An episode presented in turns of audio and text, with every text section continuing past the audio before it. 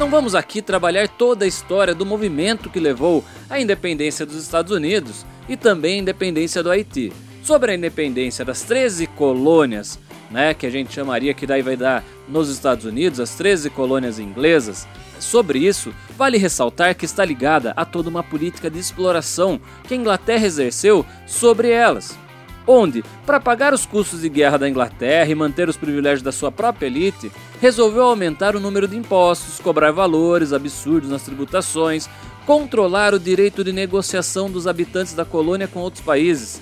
Enfim, a Inglaterra, assim como todos os outros países saqueadores, chamados levianamente de metrópoles, buscou explorar o máximo que poderia do trabalho de além-mar.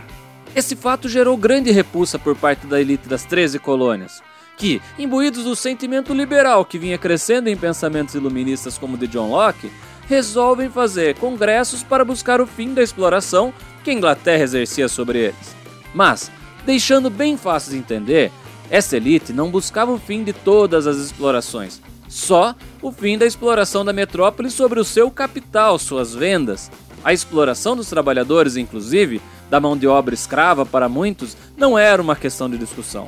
Afinal, ainda hoje acham correto que donos de indústrias e lojas como aquela da estátua tenham milhões e bilhões em suas contas, enquanto seus trabalhadores ganham o suficiente para passar desespero toda vez que chegam as contas do cartão de crédito. Mas, voltando à independência das 13 colônias e sua influência iluminista, e aqui vamos focar em John Locke, vejamos um trecho da Declaração de Independência dos Estados Unidos da América quando no curso dos acontecimentos humanos se torna necessário um povo dissolver laços políticos que o ligavam a outro e assumir entre os poderes da terra posição igual e separada, há que lhe dão direito às leis da natureza e às do Deus da natureza. O respeito digno às opiniões dos homens exige que se declarem as causas que os levam a essa separação.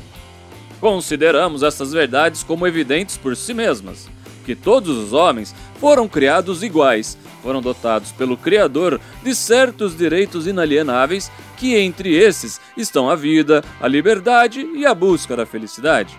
Que a fim de assegurar esses direitos, governos são instituídos entre os homens, derivando seus justos poderes do consentimento dos governados.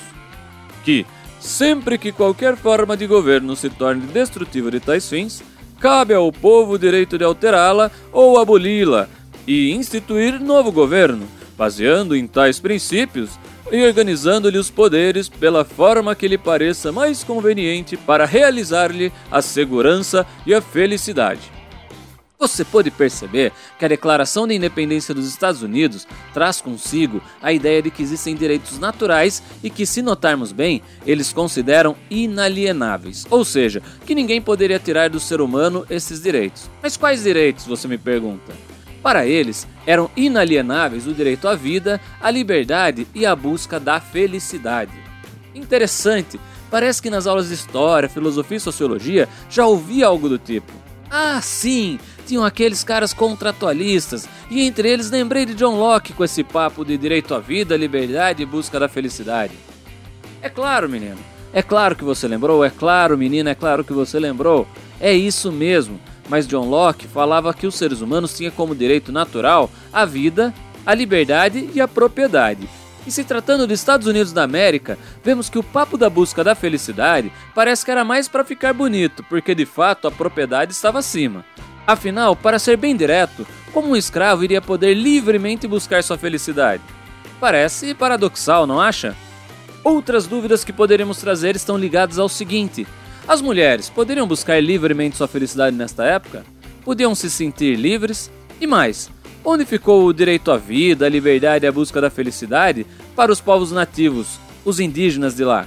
Lembra da Marcha para o Oeste? Ela ocorreu dois séculos depois da independência dos Estados Unidos e exterminou milhões de seres humanos considerados inferiores, não é mesmo? Você acha que isso é liberdade, direito à vida e busca da felicidade? Parece estranho, não? Enfim, embora tenhamos legislações e documentos que falem com pompa em direitos iguais e outras pompas requintadas, vemos que existem grupos de elite da humanidade que causam abusos com frequência. Mas, voltando ao texto da Declaração de Independência, dos Estados Unidos da América e sua relação com as ideias de John Locke e o Iluminismo, encontramos no documento a ideia de que sempre que qualquer forma de governo se torne destrutiva de tais fins, tipo a vontade do povo, ou seja, que, com, que destrua a vontade do povo, que discorde da vontade do povo, cabe ao povo o direito de alterá-la ou aboli-la e instituir um novo governo. Vejamos agora o que escreveu John Locke sobre o assunto. Se um homem ou mais de um chamarem a si a elaboração das leis, sem que o povo os tenha nomeado para assim o fazerem, elaboram leis sem autoridade. Aqui o povo, em consequência, não está obrigado a obedecer, tendo inteira liberdade de resistir à força aos que, sem autoridade, quiserem impor-lhe seja lá o que for. Ué, bem parecido, não achou? O povo tem direito de questionar o governo que está vindo impor as coisas da força. É por aí mesmo. Então, assim, a gente percebe que no período em que afloraram as ideias iluministas, o poder absoluto de um rei, de um governante, vinha sendo questionado. Lembra lá do absolutismo? Vimos isso nas aulas de história, né? A Revolução Puritana Inglesa mostrou para o mundo que o sangue do rei não era diferente de qualquer outra pessoa, ou seja, ele era um ser humano como qualquer outro, com uma pequena diferença que o tornava superior aos demais, que era o nascimento. Mas ele nascia com um corpo melhor, as ideias melhores e tudo mais. Aí ah, meu, os iluministas já questionaram fácil, já quebraram essa ideia, então nem vou discorrer muito aqui, nós já vimos isso, né? É claro que os caras não nasciam já predispostos a ser melhores do que os outros. É a sociedade quem criou essa ideia de que precisávamos de rei, e assim como criaram as ideias de que precisamos de um parlamento, assim como criaram as ideias de que precisamos de ditador. Opa, pode parar que isso daí é bobagem já de vez. Aí bobagem eu não vou falar mais, né? Bom, mas vamos lá. As análises do mundo, as discussões filosóficas, o conhecimento humano, além de alguns interesses econômicos, estavam abrindo outras possibilidades de entender o poder que existia na sociedade. Em 1789, víamos crescer a Revolução Francesa, com seu lema de liberdade, igualdade e fraternidade. Olha que bonito! Era um novo mundo crescendo, onde a burguesia via que era preciso mudar tudo. Era preciso que nenhum tirano tentasse tirar dela. Olha que bonito! Nenhum tirano tentasse tirar dela. Nenhum tirano tentar tirar. Bom, enfim, nenhum tirano tentasse tentar dela seu dinheiro por meio de impostos ou dificultasse seus lucros com restrições de comércio. Era preciso um novo projeto, que, é claro, ela criou para sua elite. Porém, esqueceram de avisar isso para todos.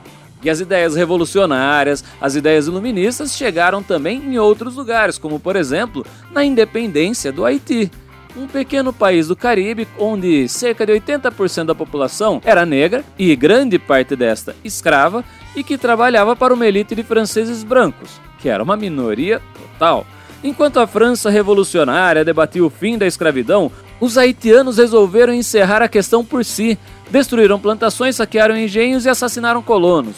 Claro que o processo de independência não foi tão simples, e quando Napoleão assumiu o poder na França, foi em busca de pegar o país de volta, como se eles tivessem direito de ter um outro país e tudo mais, de ter um país e tudo mais, que a gente poderia questionar várias coisas nessa história do direito. Ah, isso é meu porque eu não sei o que, isso daí, gente, dá uma discussão incrível. Mas vamos lá. E ele foi lá e conseguiu por um tempo né, ter o poder, pegar ali, tentar segurar de volta o Haiti. Mas em 1804 já, o Haiti se declarou independente novamente e o mundo não olharia para essa independência com os mesmos bons olhos que via, por exemplo, uma independência feita pela elite econômica como a dos Estados Unidos. Sendo assim, né, é interessante notar que se você está em quarentena hoje por alguns meses, o Haiti passou outro tipo de quarentena em sua história, só que por anos. O historiador Jacob Gorender escreveu que as dificuldades do Haiti não se deveram, com o passar do tempo, somente ao domínio da agricultura de subsistência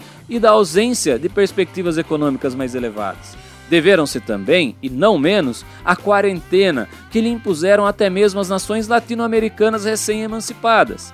O isolamento internacional acentuou o atraso e agravou as dificuldades históricas, após uma das mais heróicas lutas emancipadoras do hemisfério ocidental. Olha que interessante, até mesmo os países aqui da América do Sul, por exemplo, quando vão é, lutar pelas suas independências, não vão reconhecer muitas vezes o Haiti. Olha que doideira, né? Como as elites se conversam, né? Eu quero independência, eu quero liberdade, mas só para um grupo. Eu quero a busca da felicidade, mas só para um grupo. Vale só para um grupo, beleza? Então vamos lá. Assim, o que, que nós podemos perceber nessa fala do Gorender, né? Assim, que nós podemos já colocar.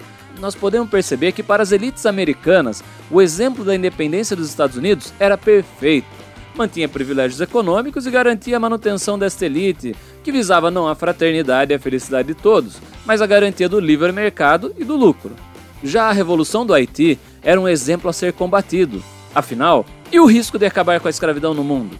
E o risco da população pobre e explorada perceber que pode se rebelar? Isso não pode. Liberdade, igualdade, fraternidade, vida e busca da felicidade são direitos apenas para a nossa patotinha.